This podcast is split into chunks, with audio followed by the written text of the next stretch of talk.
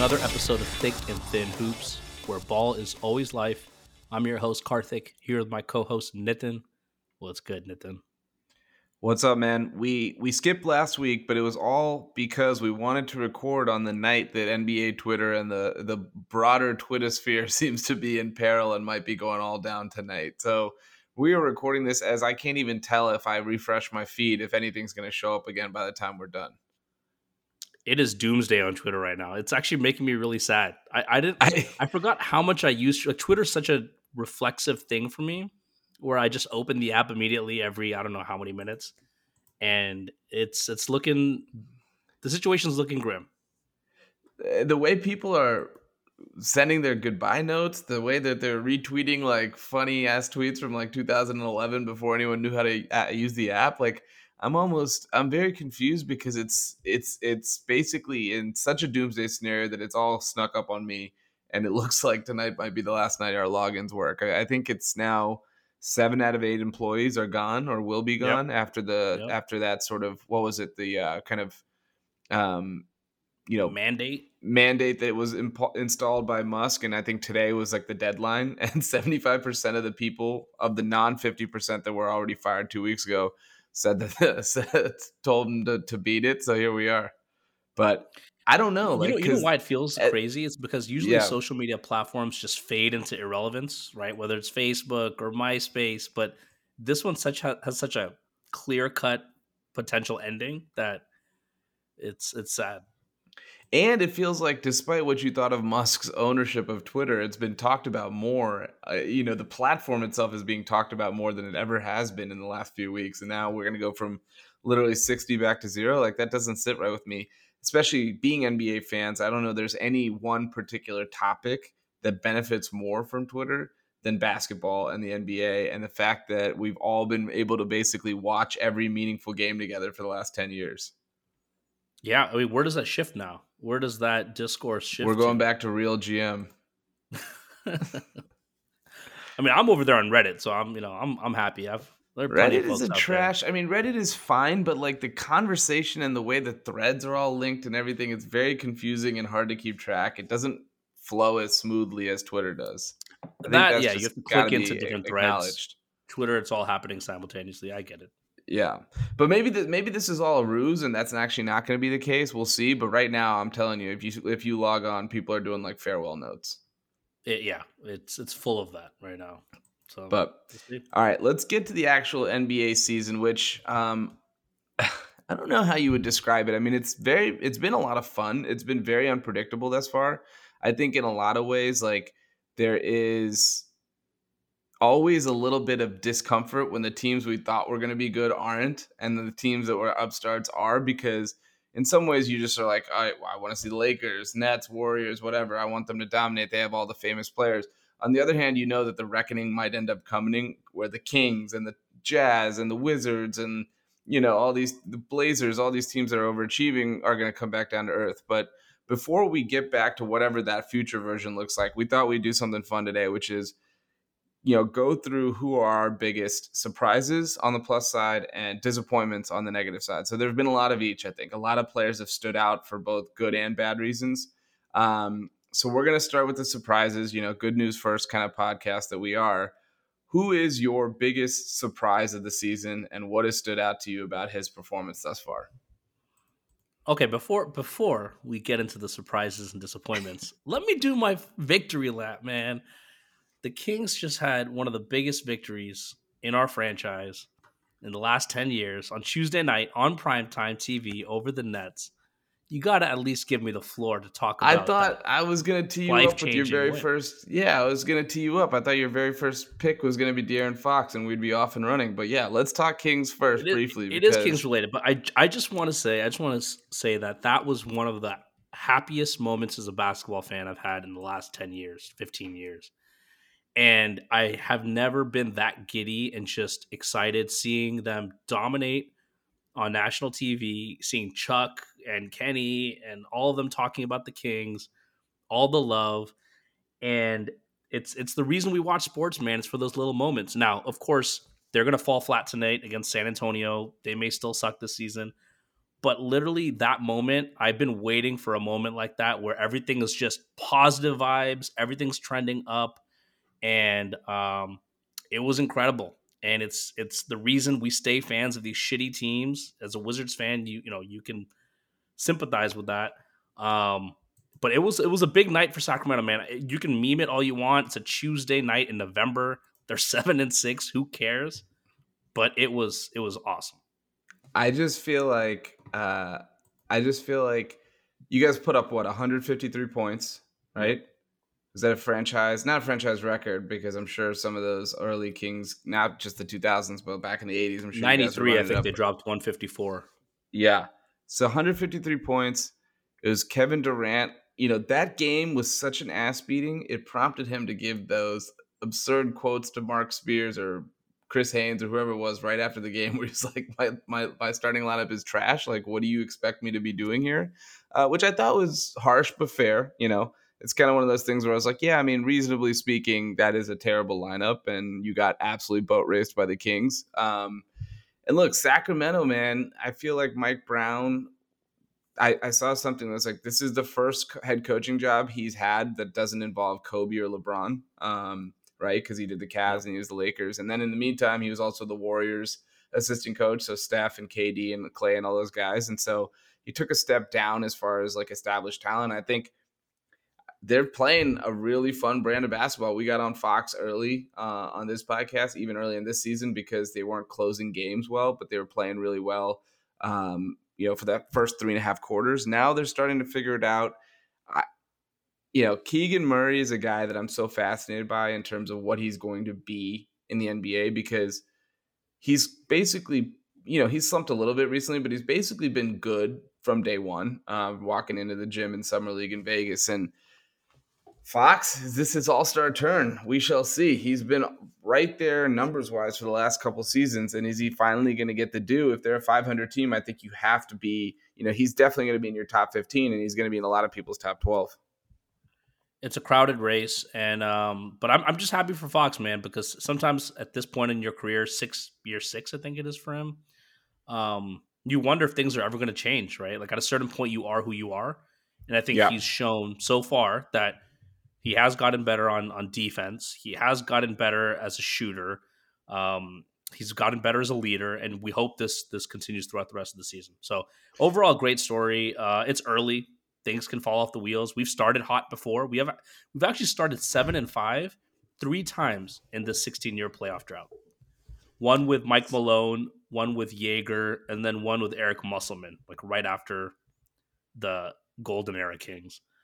Um, so, so what it, does that mean, you know, though? What does that so, mean if it's if it's you've seen this movie before, you've had good teams or th- what you thought were good teams? You know, even the Cousins era where he's an all star talent, like what makes this more sustainable than years past?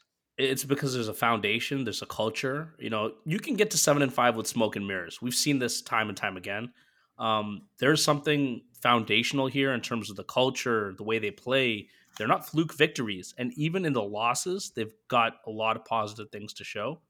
Mm-hmm. So, I mean, the West is still really good, so maybe they still don't make it, but at least the bones are there for a really good or a competitive team moving forward and we we mentioned this a couple weeks ago, but it's also like, is the West as good as we thought? Right? You're seeing chinks in the armor across the board, where there's these dom- dominant teams that are suddenly looking a little bit more vulnerable than you would have thought. Whether that's you know Denver's been uneven; they've they've sort of righted the ship, but they've they've been uneven. Obviously, Golden State, who we're going to get into in this podcast, L.A., both L.A.'s right, Minnesota. Um, so who's actually going to step up um, even if it's like, look, you're not probably going to be in contention for home court advantage, but if you're trying to get, let's even say like the eight seed, I mean, that's right there for the taking. Well, but, we want a six. We want to be firmly in the playoffs. All right, let's it. Oh, roll it that's back just a tad here. All right. Anyways, what that, are you that's right my now? that's my rant. You're you're eight right now after all this hullabaloo. So yeah, we're basically talking about staying in that position and hoping none of the teams below you jump you, which includes the defending champion Warriors. Yeah, and the Clippers. Sure. And we have Utah ahead of us. Yeah, we have teams Utah, ahead of us that may fall too. So we'll see. Yeah, that's fair. Utah's on a three game losing streak, and that's probably going to come back down to earth a little bit. But all right, let's get into this though. Who is Yeah. your number one, uh, or you don't even have to rank, but the first name you want to mention is the biggest surprises of the season? Well, I'll stay on theme. Uh, it's Kevin Huerter, so it's not Fox. Um, uh, Kevin Huerter, you know, he's shooting a blistering fifty three percent from three. That's going to come down, sure, but what has been great about him is he's become a reliable third scorer behind Fox and Sabonis. Mhm. Um, and I think what we saw in Atlanta the last couple of years is he was really a spot up shooter for the most part. Um, something like you know fifty four percent of his possessions were catch and shoot uh, in Atlanta, and I think what he's turned into now is is more of a uh, there's a lot more motion involved in this offense where he's he's actually playing like with the two man game with Sabonis really well, navigating DHOs, getting open. He leads the league in frequency of those like handoffs, dribble handoffs, and also points scored off of those. So that's like the bread and butter of the Kings offense. And he's actually been good as a defender and a playmaker, two aspects to his game that I didn't think I wasn't really aware of. Um, because of his size at six seven, he's not an amazing defender, but he can. There's some switchability. He can hold his own against guards because he's at least got the length and frame. Um, and I, I just think he's been a really solid player, and he reminds me a lot of. It's blasphemous, right? But Clay, in the sense that the way he moves, the way he shoots, um, the you way he guys are seven and his six for the record, not twelve and one. But um, you know, so I don't know. Uh, Kevin Huerter, I think, has been a pleasant surprise, and we got him for nothing, pretty much. No, so I was just first I was just about to say the the trade comp and then the salary, the, uh, the contract that he's on, which is just this is the first year of that contract. It is a steal. Um, I mean, you look the kind of player you want at that salary number is like basically the best version of that is Kevin Huerter, right? Because he can shoot. He's like obviously a great off-ball player because he's such a good catch and shoot player, but he can also create a little bit. Like you don't see that you didn't see it as much in Atlanta because uh, Trey is on ball basically like every moment that he's on the court. But Huerter has got a little bit of nice like bounce to his game, a little bit of creativity, and they're letting him kind of flourish in that role. And I think the reason why you wouldn't start a player like Monk and you go with Huerter is because the defensive, like, you know, Huerter's A, a better passer, and then B, he's better defensively. And so it's like you're not going to really sacrifice anything. And if he's going to shoot like this, even if it comes down a little bit, he's a career 39%. So it's like he, he's always going to be a great option next to Fox, who is shooting the ball well, but we know is probably a little bit more inconsistent on that front. I think this is a big time acquisition. And what you want is like this low usage, kind of high efficiency player to sit next to a ball dominant point guard and like your point forward slash center in Sabonis. So big time pickup. I thought it was really under the radar. And and honestly, like I'm surprised when you looked at what Atlanta did. I'm surprised people don't go do this with John Collins too. Like if, I don't know if you looked at John Collins and like the numbers he's putting up, he barely gets the ball. Like to Yeah. me, these are just these are assets that are undervalued because Atlanta just doesn't have mouths. They don't have, too many mouths to feed. You can go get these guys, put them in a bigger role like Huerter in Sacramento, and and get the benefit of probably a lower purchase, you know, a lower trade price than you otherwise would would expect. Yeah, absolutely. Um, but yeah, man, I, I think that's my first one. Who do you got? So my first surprise, um, there's a lot of options on here. Um, I'm I have a bunch of guys who are probably projected to be all star or borderline all star, but you started fairly nondescript. So let me go Desmond Bane, who is going to, as of this point, make the all star team. But I just I'm amazed by this guy's progression. Right, like we're talking his third year in the league. He's up to 25 a game, five and five. Like he's showing dynamism, not just as a scorer. His catch and shoot numbers are fucking insane. But as a playmaker, obviously he's a stout defender. You know, the shooting splits are crazy 47, 45, 91. Like turning into a true, true second star that I don't think anybody had that impression of them of, of him. Even during his step up last year, he's somehow taken it to another level where he's a bona fide like Jaws out, Triple J is out. Like he can carry an offense and he can carry Memphis. I'm blown away by this dude. Honestly, like I just didn't think he had it in him. His body type seems very rigid. It's almost like you know, it's almost like DK Metcalf, where they're like, this guy can't play in the NFL because he can't cut, and it's like, oh, actually, his incredible like athleticism is just gonna like punk people left and right. that's how I feel about Desmond Bane, and the shooting is just it's been it's been nuts. I think he's having one of the best catch and shoot seasons ever right now. Um, total stud, and again, second straight year of a leap that makes people think he could win Most Improved. That is how do you how do you put a price on that? That's insane. He's looking at a max deal very very soon. Yeah, I, I actually had Desmond Bane second on my list too. Um, what you just said there, that is the most fascinating thing. When you go from, you know, what he was from nine points a game to 18 to another leap, that is rare. The two level leap. And it's the ceiling that you talked about. The he scored over 34 times this season already. And so he's giving you that scoring punch. Even if Ja has an off night, you have another guard who is reliable to carry you from a scoring perspective. Um, and I think you know just the passing has gotten a lot better too. Uh, he's he's becoming more of part of that offense. Uh, he does a lot of catch and shoot, but he is part involved in the way that offense is, works. And uh, it's you have a, a the backcourt for the Memphis Grizzlies might be the best in the league, right? Like who else you're talking about? I, I think Mitchell and Garland. Yeah. You're talking about who else? It I might mean, be the best. Yeah, like I, I would certainly put Moran and Bane at the top of that list. Maybe Harden, Maxey when they're healthy. Yeah, um, that's fair. You know, but I still take Ja and Bane over those two for sure. Um, geez, now I'm trying to think like Booker and Paul, but Paul's fallen off. Paul's bit, fallen right? off. yeah, he's yeah. not the same. Booker's the stud. Paul is. I mean, Monte Morris and Bradley Beal. They actually might be a bottom four backcourt in the NBA, but you know. Anyway, take um, Beal out of that, they already rise a couple spots. Just Monte Morris is.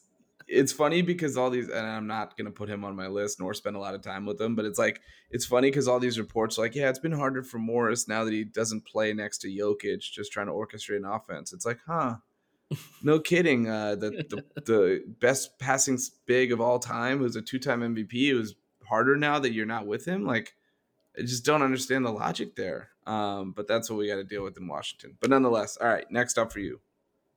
So I had Desmond Bane, but I'll, I'll go okay. to my next next player, um, Lauri Markkanen. Yep. Uh, it's an obvious one. I just think it's worth talking you know, Mark- about, though. Markkanen has always showed promise, uh, and I think it's universally agreed he had a good season in Cleveland last year. I mean, good. I think the way they used him in Cleveland was essentially as a um, a shooting guard. It was weird. He, I mean, he's a big, but they had him out on the perimeter. Um, a lot of catch and shoot. I mean, just to give you perspective, forty eight percent, or sorry, thirty six percent of his field goals last year were in the paint in the ten foot range. That's jumped up to forty eight percent. He's become a more of a three level scorer He's scoring uh, across the board. His efficiency is increased. And I think because he's playing down low a little bit more, he's also upped his rebounding. That's been a big weakness for him given his size. Mm-hmm. Eight boards. He's even averaging a block a game, which is a career high. Um, and so I think, you know, he's shooting really efficiently. He's becoming a more multifaceted scorer. And we can talk about Utah and the fact that ultimately, like you mentioned, they're already on a slide who knows what will end at the end of the season. But I think what we saw from him in Chicago, the limited time in Cleveland, this is a player much better than I think we gave him credit for. And I and I want to recognize him for that because he really is a, a, versatile piece. And I think it's a great trade asset now for Utah if they decide to part with him. But they may not. I don't know if they if Danny Ainge thinks they can build around him as one of the building blocks, but if they do trade him, he becomes really valuable for a lot of teams. Well, he's only 25, which is surprising because it feels like he's been in our life for a while. This is his third team. Uh, you remember he was part of the Jimmy Butler trade. That's how long he's been in the league. He was part of the Butler trade that went from Chicago to Minnesota along with Zach LaVine, um, or vice versa. Sorry, Minnesota Chicago. And yeah, man, I don't even think it's that we're not giving him credit. I think he's just turned into a way, way better player in today's day and age than he was in those years. I thought, like you said, the, the role was kind of odd. They used him as a three. They were kind of like giving up a lot defensively with him on the wing, but all of it to be covered up sort of with uh, with Allen and Mobley. And the reality is like you don't find players of his size that have his shooting and scoring ability too often. It's starting to become a little bit more common in the league, but I think that's always been with him no matter what. Like he can get buckets. I thought he was incredible. Uh, you know, I got that ESPN Plus subscription this this summer for EuroLeague or Eurobasket. He was amazing um, in Eurobasket, and I think that has carried forward like it has for guys like Luka, like it has for obviously Giannis and some other dudes um, who played really, really well and had that continuity. And the Jazz are just letting him cook, man. Like Will Hardy is, he's been somewhat of a revelation. It's just they have they average like over thirty assists a game. They're playing with pace and movement, and nobody's no one guy is taking a bunch of shots or holding the ball a lot, a lot right? Even Jordan Clarkson, who's famous for that, is not doing that this he's year. And so, yeah. I'm really interested to see because, like I said, they're on three game losing streak, and it's kind of like, all right, they're probably not going to finish number. You know, they're not going to get home court in the in the West in round one. I think we can be pretty certain about that. So the question becomes, do they pull the trigger on anything? Because the last thing they want to do is slip to like nine or ten and then get sent home in the play in. Uh, and not lose enough for Victor, not win enough to really have a set core. So I'm very interested to see what they do. And also, like a guy like Markkanen who had to be thrown in to the Mitchell deal on top of Sexton, on top of all those picks, he can recoup picks back as well. So they get yep. the double dip, right? They get to basically benefit on both ends, which is shrewd management. I think Ainge certainly could do that when he wants to. And you know, it, it, realistically, they could decide to keep a lot of these pieces just because they already have that war mm-hmm. chest of picks. It's not like this is a team because they give up Gobert, because they give up Mitchell they've got that draft capital. Now, of course, they could use more. They could tank for Victor. I get all those arguments, but there's an argument to be made that maybe Danny Ainge wants to keep this core together because right. there are young pieces. Right, some of them obviously not. You know, maybe the Clarksons of the world. The, obviously, Conley or those guys are old, but um, he could be a critical piece for them moving forward. Who knows? Yeah, absolutely. Um, all right, my next guy. We cannot do this segment without mention of Shai Gilgeous-Alexander, who has been absolutely fucking legendary. Um, here's a stat for you to start us off with this Shai conversation. He is on pace to be the first player since Michael Jordan to average 30 points a game with under three three point attempts per game. Even, for example, Joel Embiid was doing that, right? So last year. So you're talking about a guy who is a total throwback player. And like, if you haven't watched a ton of OKC, that would be very, uh, you know what, that would be pretty uh, understandable, right? So I got a chance to watch him a couple times, including last night when he hit a game winner, game winner. just heart stake through the heart against the Wizards. He was getting everywhere on the floor. He controlled the entire game. He had the ball in the yo-yo. Like it was mesmerizing because he never moves fast, and yet he's in the paint on every play. And it isn't like an Anthony Edwards, like Ja Morant, uh, you know, even taking it back, Dwyane Wade type athleticism that's given him paid. The guys who usually live in the lane. He's almost like a supersized version of Tony Parker in a way, right? Because Tony Parker used to be like a league leader in paint points, if you remember, and he yep. would never. Obviously, he's not a huge guy. He's not a big athlete. Shai is much bigger than Parker, but like it's the similar kind of just the movement is very deliberate. It's crafty. Uh, he's got amazing finishing angles. You know, he's improved as a shooter. He's not really a knockdown three point shooter, but like the mid range is there. Uh, you know, you're shooting 40% from deep this year, but like I said, on pretty low volume, career 35%. And I just think that like to do what he's done 32 a game, six and five, the purgatory he's existed in for the last two years has basically wiped him off the face of the earth as far as notable NBA players. But like He's on his way to an All NBA, All Star season. I just want to. I just hope the Thunder let him play, man. That's all I'm asking for. Just let the guy freaking play. Yeah, at, the rate he's going, he's gonna get all all the accolades. It, it's a question, like you said, whether they play him. The, the thing about SGA that's just the most impressive is he's he's on the opponent's scouting report every night. Who else are they guarding? Are they worried about Poku? No. I mean, Giddey's a good player, but he's not. You know, he's not lighting you up. No. Um, it's it's just amazing the fact that every scouting report is going to be geared towards him, and he's still putting up these kinds of numbers with no shooting, like real advantage in terms of a three point shot or you know a good jumper. It's amazing, man. I I I had written off I didn't written off SGA, but I always thought that Fox is better, and you know SGA is whatever. He's doing it OKC. I think this year has completely changed my opinion of him. Um, just what he could be and the value he has to a team. And the only hope is that we get to see that in a situation where winning starts to actually take a priority. I will say this: he is does benefit from the fact that you know he doesn't have the pressure of of being on a bad team. Like when we look at Devin Booker on the Suns or Fox on the crappy Kings, whenever they put up big numbers, we could always be dismissive of them because it's like they're not winning. They're not leading their teams to wins. SGA has the built-in excuse of the fact that OKC is not trying to win.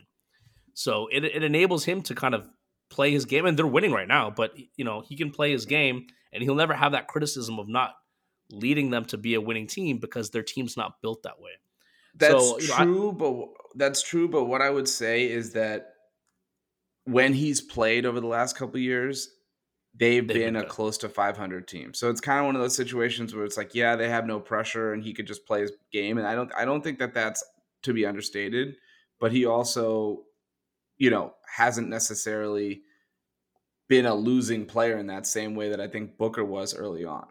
So that's you're absolutely right because even OKC last year they started off hot and they shut him down, and then the team only shut down in the second half of the season. So, you know, but to your point, I, I think um, he's just fun to watch, and it's it's not Ja Morant who's just barreling to the rim, crazy athleticism. It's like you said, Tony Parker, crafty, um, gets to his spots, and yeah, it's. I haven't watched that much OKC, but every time I do watch him, it's he's a lot of fun.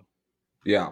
And dude, I will say, um, it's hard to remember, but he's played. This is now his fifth season. He's played in the playoffs two of the four years. Yeah, we always forget right? that. First with the Clippers, they were the eight seed and they lost the Warriors, and then he was on that Chris Paul okay Oklahoma City team. Remember the three guard lineup that went to the bubble and almost beat the the Harden Westbrook Rockets. And it's funny because the last two years have been just such egregious tanking by OKC and the fucking complement of names that they've rolled out there that it's hard it's hard to remember that that he actually has playoff chops and I think whenever it is that they become good, you know, it's not like he's going to be there for the first time, which I think is important. But let me ask you this quickly.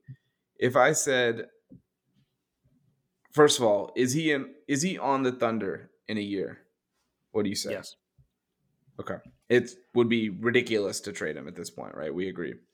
I think there's a world in which you could have bowled him over this summer, frankly, but now he's just he's playing too well. Like he's too fucking good. Okay. There's no way. Two. Over under 2024, which is next season basically. How about this? 2025. Are they in the playoffs by 25? So they get this year, they get next year, and then they got to make it the year after. Sure. That's a lot of time, yeah. But that being said, I don't agree with the way their approach to anything. I don't at all. Well, at some point you got like we talked about. At some point you got to cash in all these chips. You can't just there's sit there and be like, "Oh, we have 78 there's, there's, first rounders over the next six years. Like it's going to be they, sick." They've already hit the point of diminishing returns, and and we like I said, I've said this many times. The NBA, you cannot package. It's not the NFL. You can't package four first round picks to move into the top three. It doesn't work that way if you don't have picks in the top three, top five, it doesn't matter if you have 30 first round picks. It's great. You keep getting shots, but ultimately, stockpiling them is not going to really move the needle after a certain point. So, yeah, 100%. All right. You are up with your final surprise. Oh, I, I already went through my three. I had Desmond Bane, So I'll, I'll give you a bonus one. Oh, okay. You know what? Just to pour a little bit of salt on the wound, so because you, are flying a little too high right now, I'm going Tyrese Halliburton. Um, this guy is on pace to be the first player in NBA history to average 20 points, 10 assists, and shoot 40% from three. He's a complete player right now. Um, you know, you look at basically all of the shooting efficiency is there, the facilitation is there. He's playing defense. You know, he's averaging two steals a game, five rebounds in Pacers are much better than you definitely thought they were going to be. And you try to give me shit when I said over on the Pacers because Halliburton and Mathurin, those guys look like complete studs.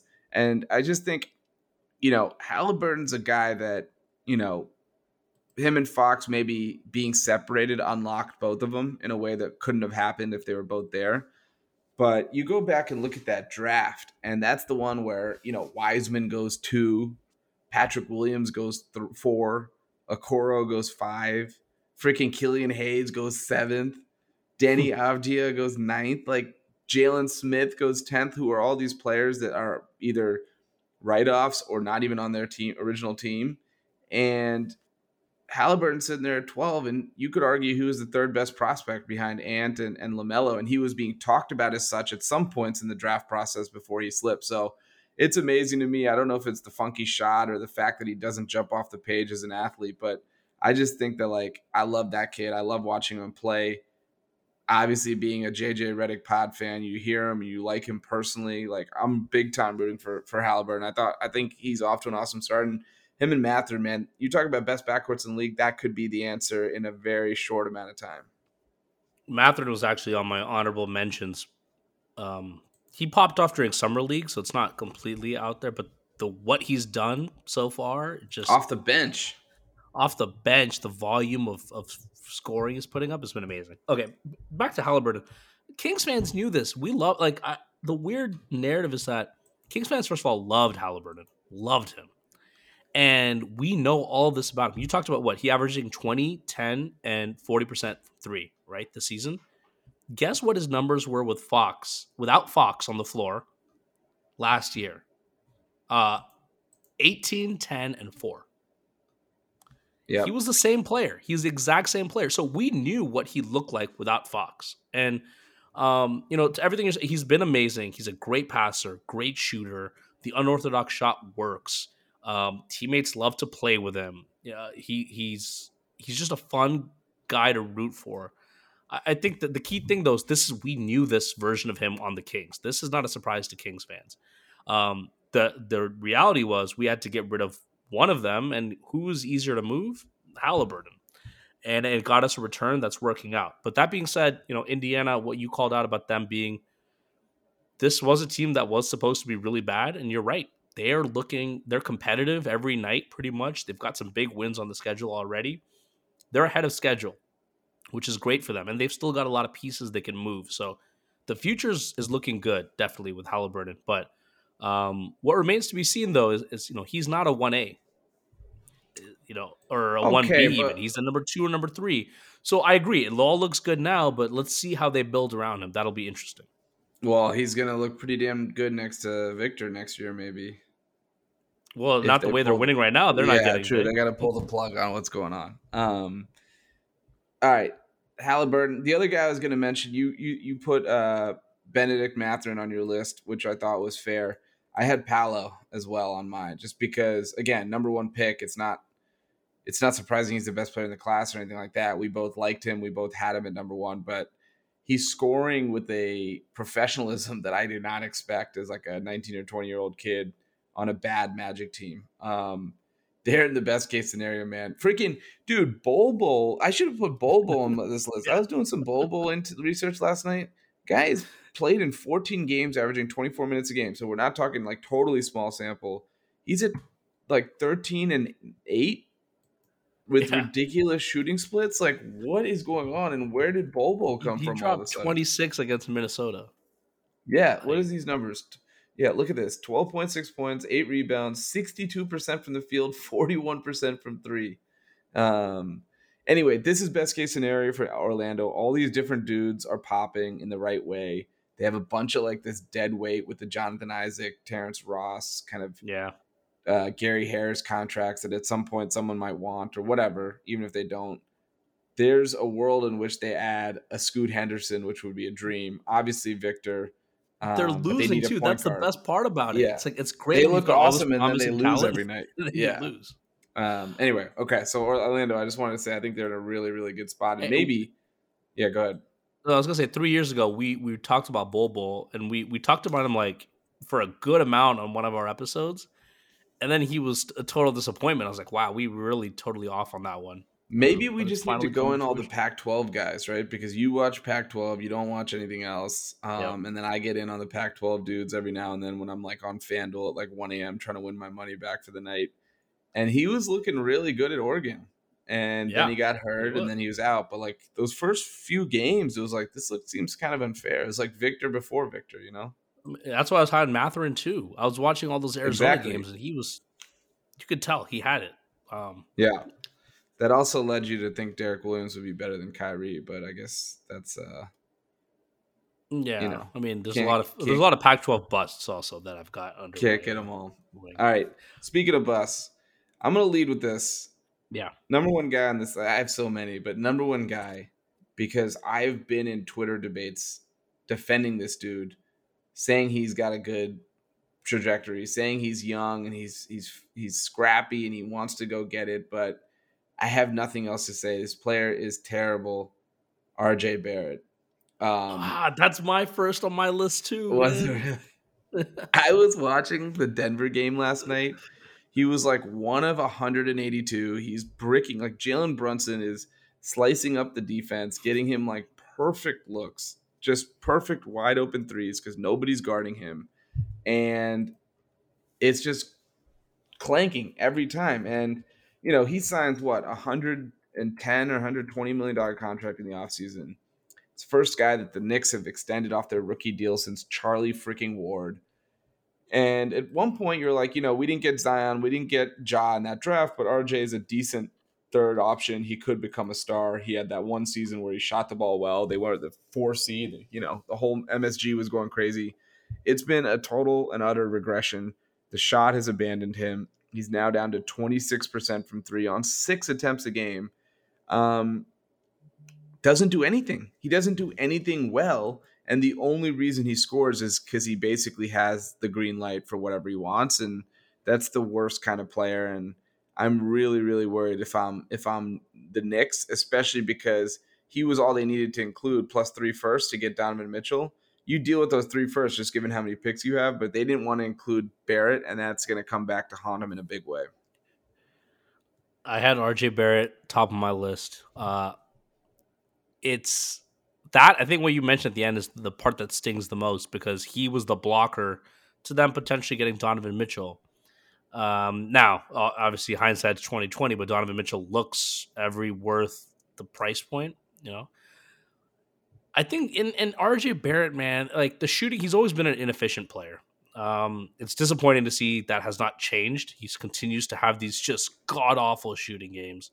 His percentages are in the dumps once again, but he's gotten worse as a free. Th- he's never been a good free throw shooter. He's gotten even worse this year.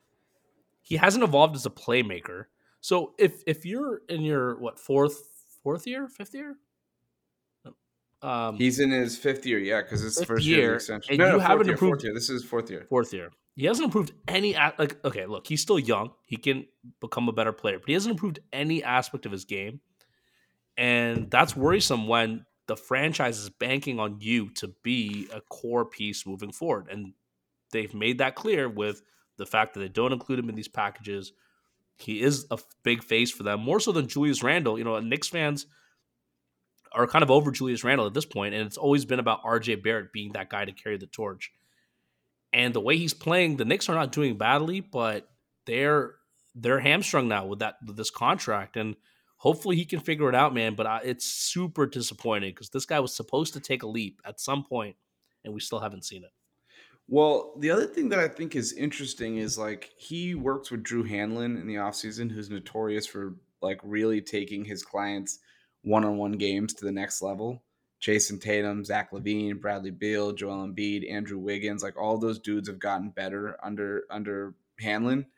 He's gotten worse, and he can't break anyone down because he cannot shoot. He's even struggling to finish at the rim. I dude, I was looking at his shot chart from every. He it was basically red in every single Yeah, I saw on uh, Twitter. region except under the rim was average or like whatever slightly below average. It wasn't glaringly red. It was like a nice little like rose color. So that's what we have to deal with. I thought Randle has actually played a little bit better this season from last year which was semi disaster and brunson's been a good addition for this team. And so you He's just think good. about what it could have looked like with mitchell um and i don't know like you know what i kind of think they should do? They should just go get westbrook for Randle, Barrett, I don't even know if Barrett's eligible, but at least Randle, Fournier, Rose, and trade for one of those picks, at least one, because then they get Russ off the cap sheet. They can try to go be a player in free agency. Because right now, I don't know how they're going to get good because they're not just not good enough, and now they have this like semi potential albatross contract that hasn't even kicked in. That might be the smart move to do. I just don't think the Knicks as a franchise are going to buy into that. I think if you know they've they've settled in on this being a, a key piece of their core, and I, I think they're going to realize too late before they change up trajectory. Yeah, it's a it's a it's interesting because we were talking about how they're the, the, it's funny how the Knicks are the like the the the sort of non-controversial like play it safe while the Nets are absolutely imploding on a nightly basis. Yeah. Yet the downside of that is that you're just not very fun and exciting, and you don't have anything to be you know any prospects to sort of get after. Like freaking Quentin Grimes was the guy they were trying to hold off in all these deals as well. And he doesn't even play. If anything, Cam Reddish is the one that looks decent more than anyone else of these young players. So I don't know. I don't know where they go from here. I just I can't imagine Thibs has very long. Also, yeah. Great. All right, who's your first disappointment? So mine was R.J. Barrett. Um, oh yeah, I mean, well, after that, I'll move to the next one. Jordan Poole. Yes, Poole on my list is uh, you know his shooting percentages are down. He's now 33% from 3, 43% from the field. Um, and I think the reason it's disappointing is everything was primed for him to have this really breakout season. The Warriors picked him over Draymond. They made it clear where, as a franchise, they were headed. The torch is, was slowly being handed over. Uh, and Poole, you know, Poole's he started for much of the season last year, and they were thriving with him, especially early in the season, with him starting in place of Clay. Uh, came off the bench again eventually, but um, I think the biggest disappointment has been that he's just so inconsistent. Now, granted, that's Poole's game, but he's had three games this year under seven points, and I think the Warriors are at a point where, given where Clay's at, given some of the other struggles they're having from their bench they need more from Poole on a consistent basis, and he still runs hot and cold, and is still, uh, you know, I don't know. I think the org has higher expectations of him, um, and he's very much a streaky. When things are going well, they're going well. Poole's making shots. He's yapping this, but then when it's bad, it looks really bad. Yeah, and it's clear that this team needs him a lot more than they did these past couple or last season, especially um, given that their defense is not the same, given they don't have some of these other pieces that they had last year, Otto Porter, Gary Payton. Uh, and so to me, I think he hasn't been terrible, but still disappointing. When when Poole makes a nice play, it is one of the most mesmerizing things to watch, right? No, yeah. just the the balance, the footwork, the the sort of just the the I don't know, the way he's able to fake guys out, the whole package is beautiful, right? I think it's in, it's weirdly convoluting our ability to see what he's actually like as a player and all the deficiencies. Like you remember last year against Boston, he couldn't play, right? Um, Boston was just putting him in every switch and they were just terrorizing him. He didn't play a lot in that series. And as the playoffs went along, he was starting to play less and less from round one versus Denver when they just both raced him and it didn't matter. Um, Poole was on my list as well. I mean, if you look at the Golden State situation, it's hard to do what Golden State's doing, which is be this bad when Steph Curry is putting up these numbers. He is 32 points per game on a 70% true shooting. Like that is reserved for like the Rudy Gobert's and Clint Capellas of the world. And this dude's taking like 12 threes a game. It is dumbfounding. Um, I don't even know what to say. How is he playing his best basketball in year you know, 14 at age 34. I don't, I will never understand it. But nonetheless, he's getting no help. Clay's bad. Dre's bad. Wiggins has actually played well to his credit. But then the bench, starting with Poole, have been total disasters. And if you look at every version of the Warriors lineup data that isn't their starting lineup, they're getting crushed, right? Their starting lineup is still one of the best in the league when you look at net rating. I think they're plus 23 per 100 possessions and everyone else, meaning not just the bench unit, even if you sub Poole for Clay, if you sub, you know, uh, Wiseman or Kuminga for Draymond, whatever it is, they're all getting smoked, and it's a big, big problem. And I think you know, you give Poole that kind of money, he goes from nice sixth man to like, you better fucking be consistent. Because that's ultimately what is the difference between a good player and a great player is consistency. And I think they had to take care of him. I don't think there's a player you could lose. But this is probably also some of the reason he slipped to the end of round one, right? Where he's very, very inconsistent, but when it looks good, it looks great. And when it looks bad, it's not like he's doing a lot on the floor to help you. Um, and I think that's something he's going to absolutely have to get uh, better at over the season. I don't know if this just new contract. I don't know if it's like a little bit too much fun over the summer after celebrating a title, whatever it is. I don't know if it's the punch, right? Where he doesn't trust being on the floor because he just got sucker punched to start this year. I don't think we can ignore that. So, whatever it is, there's a lot uh, of improvement, not just from him, but from that overall anyone, you know, that whole bench unit in Golden State. Because what they're six and nine and wasting the best 15 game stretch of Steph Curry's career. It's unreal. It's absolutely unreal what Steph's doing, and it's just it doesn't matter. Like that is is crazy for a team that just won the championship. It's one thing when he did this in the year where uh Clay was out, Dre was out for a while, right? Like um what was it 20 20 20 20, 20 yeah and he yeah. just had to like carry the load, right? Yeah, and, and, then it makes sense, right? But this team is is too good on paper, at least, to to give away those performances. And and you can blame Clay, but Clay at the same time, look, he's he's been bad. His it's not just that he's struggling; it's the shot selection, it's the decision making. But at a certain point, you need someone to step up, and you hope the the the man you just gave all the money bags to will be that guy. But you're right. That that's where you start to think maybe end of the first round, this is a guy whose ceiling's a little bit more limited than maybe we thought. Or maybe it just takes some more time. We don't know yet, but right now it's been a little disappointing. Yeah, and I look, it's far from a crisis area or anything like that, right? It's still very, very early. There's gonna be the malaise of like, we just won the title. You want us to go through the regular season again, like. Yeah. And this team, the core has been around a while, even if the young guys haven't. And some of that's pervasive through the way you practice, all that kind of stuff, because the veterans probably do want more rest. And so I think there's a lot of room to go, and there's they've been really bad. I think they're winless on the road. I think they're actually 0 and seven on the road right now, and so if they can clean some of that up, remember they're one of the historically best road teams of all time uh, because Steph can just shoot the lights out and take your crowd right out of the game, and I think that'll end up coming back. They just got to figure out a little bit more continuity, and the elephant in the room is like, should they be looking at a Draymond trade? Should they be looking at a Clay trade? right? Because those pieces are the ones that maybe are holding them back to some degree. And mm-hmm. I don't know. I don't know what the market is for him, but I think at least Draymond, like from a cultural element, he might not have that same uh, zeal. He might not have that same like ownership of the locker room with after what he did. Yeah, it could be a crisis of leadership. Um, I All think right. the biggest problem though is they lost Mike Brown.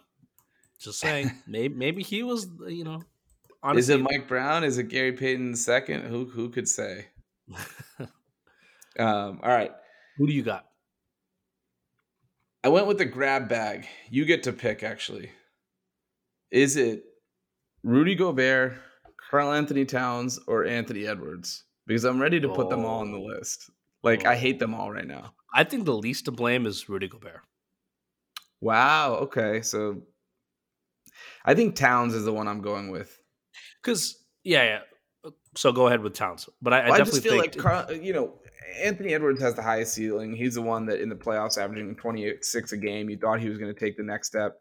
He's still 21. It's year three. If he's not like a bona fide polished superstar at this stage of his career, like he can still figure it out. To me, it's like, dude, Towns, I've defended him for a long time because the offensive game is just so incredible, so efficient, never seen before from the player of his size. But at what point is it going to be put up or shut up time with this guy, right? Like, I'm tired of hearing about him calling other people out. I'm tired of hearing about, oh, he didn't get back on defense here, or he didn't box this guy out here, or, you know, he, he, he fouled out here because he was playing too aggressive, not playing smart football. Like, there needs to be more accountability for a player in what year uh, eight, right? Um, who just signed a super max deal, who is the face of the franchise, number one pick. He's won three playoff games in his whole career. And how is a team with Karl-Anthony Towns and Rudy Gobert one of the worst rebounding teams in the league? Just like they were last year before they added the NBA's best rebounder. Like those are the kind of things that I think at some point have to be about like desire and care and effort and like just having some fucking pride. And I just feel like as much as I've defended Towns, I've never seen that from him. And I don't know if he has it in him. It's it's hard to say. I agree.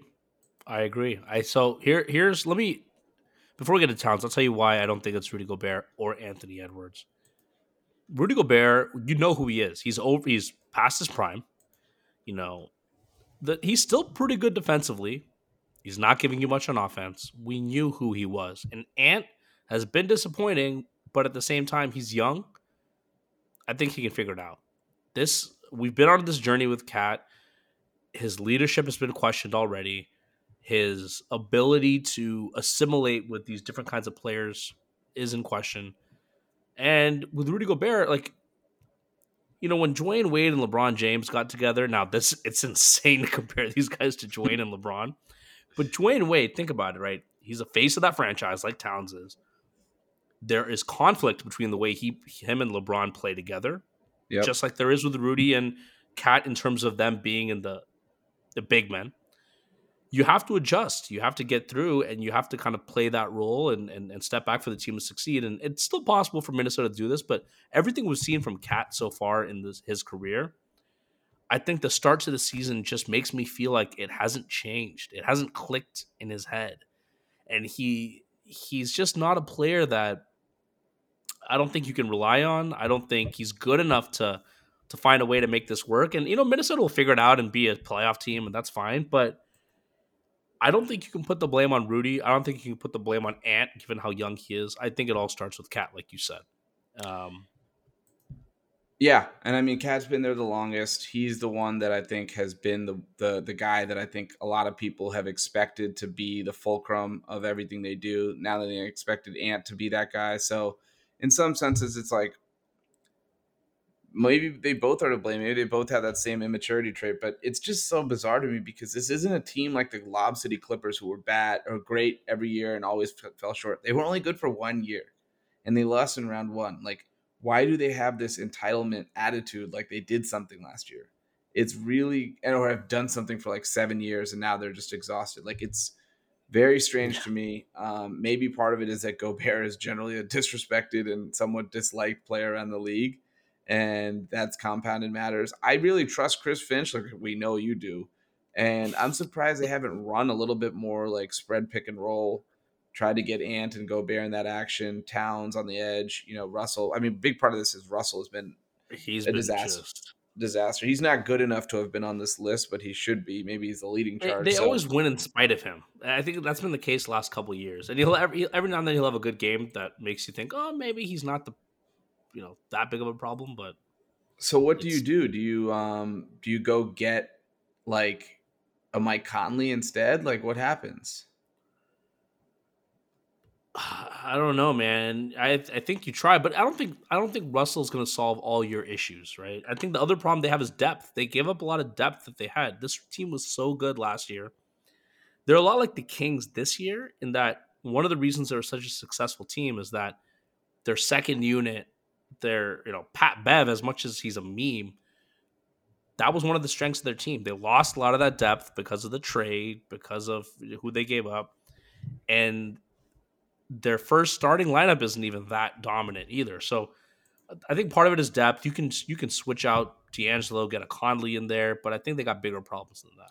Well, I kind of feel like you know, given how much insane draft capital they gave up, the least Utah could do is take on Russell's contract as part of it.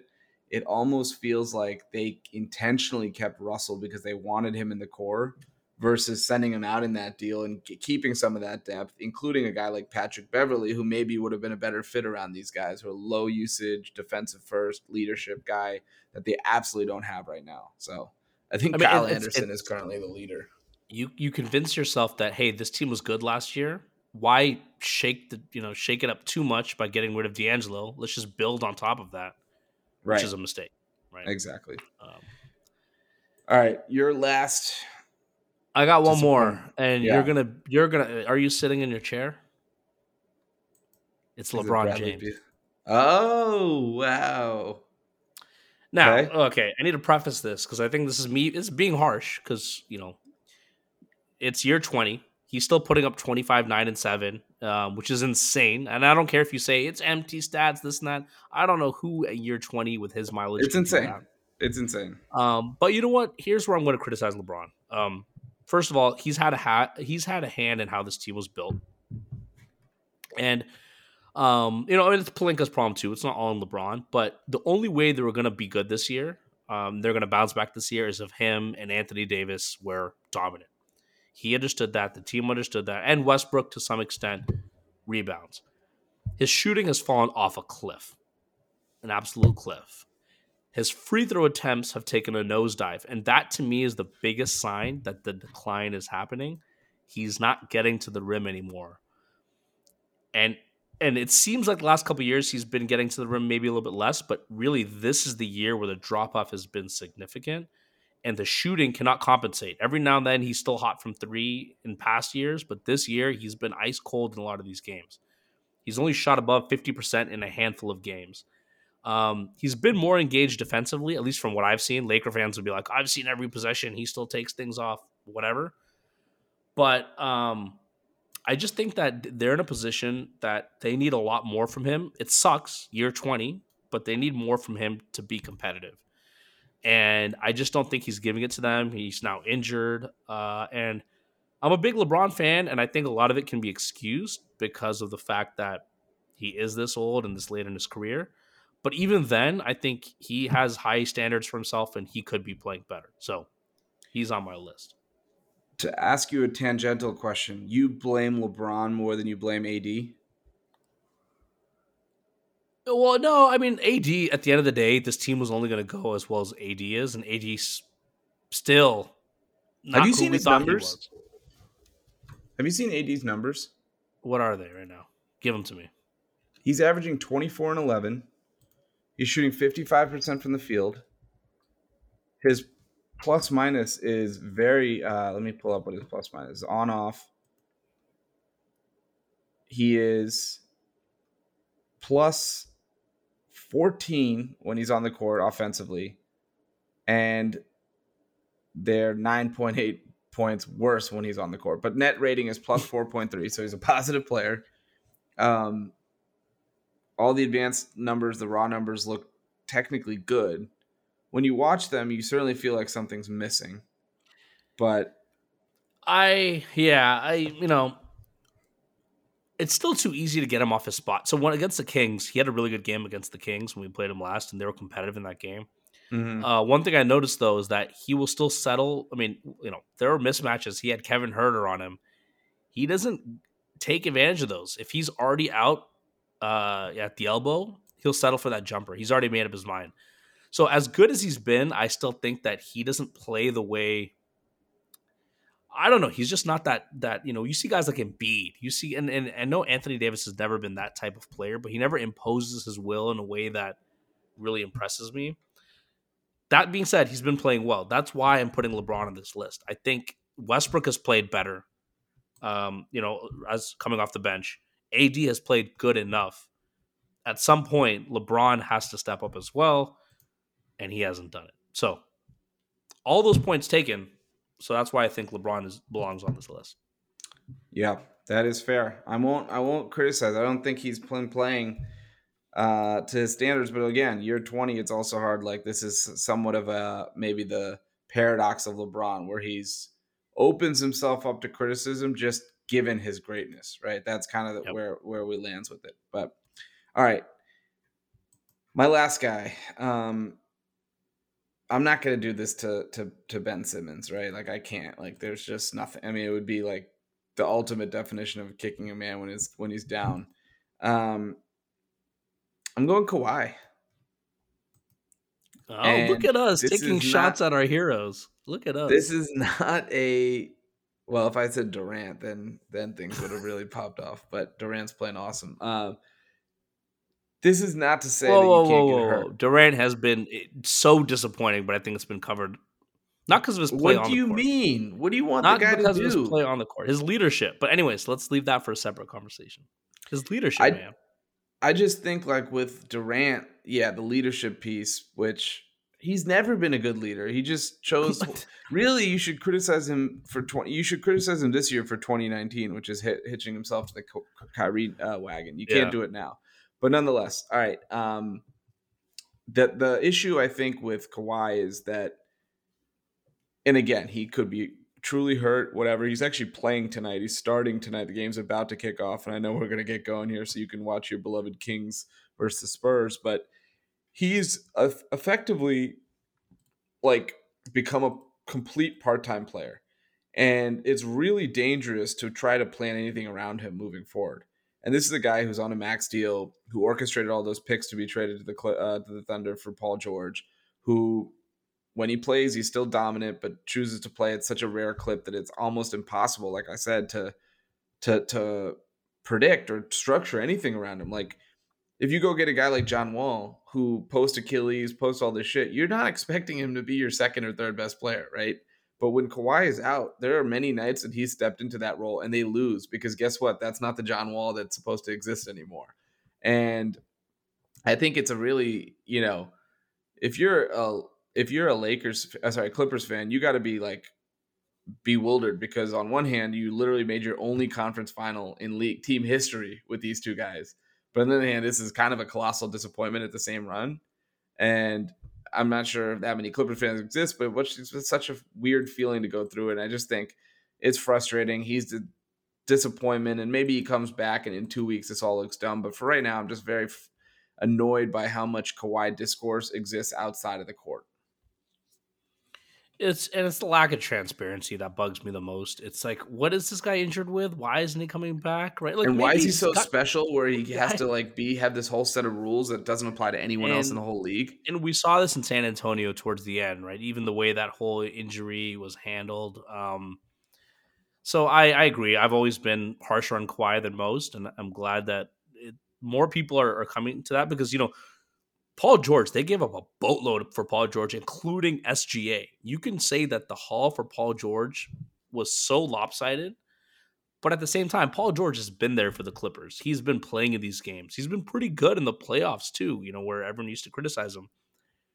Kawhi, though, on the other hand, is this is the guy you were literally building your franchise around, and he, we've barely seen him on the court. So um, I get it if it's a chronic injury or something, but the the way it's been communicated, the way it's been handled, I think that's just who Kawhi is, how he likes his his camp to run things. Yep. And it's disappointing, uh, and it's absolutely worth the criticism. All right. There you have it. I think the other guys on my list, I had Zach LaVine, but I think that's somewhat of this knee injury that's coming up. Yeah. It's hard to say, but it's a little bit concerning given he just signed a $200 million contract. I had Clay. You know, I think we already covered him.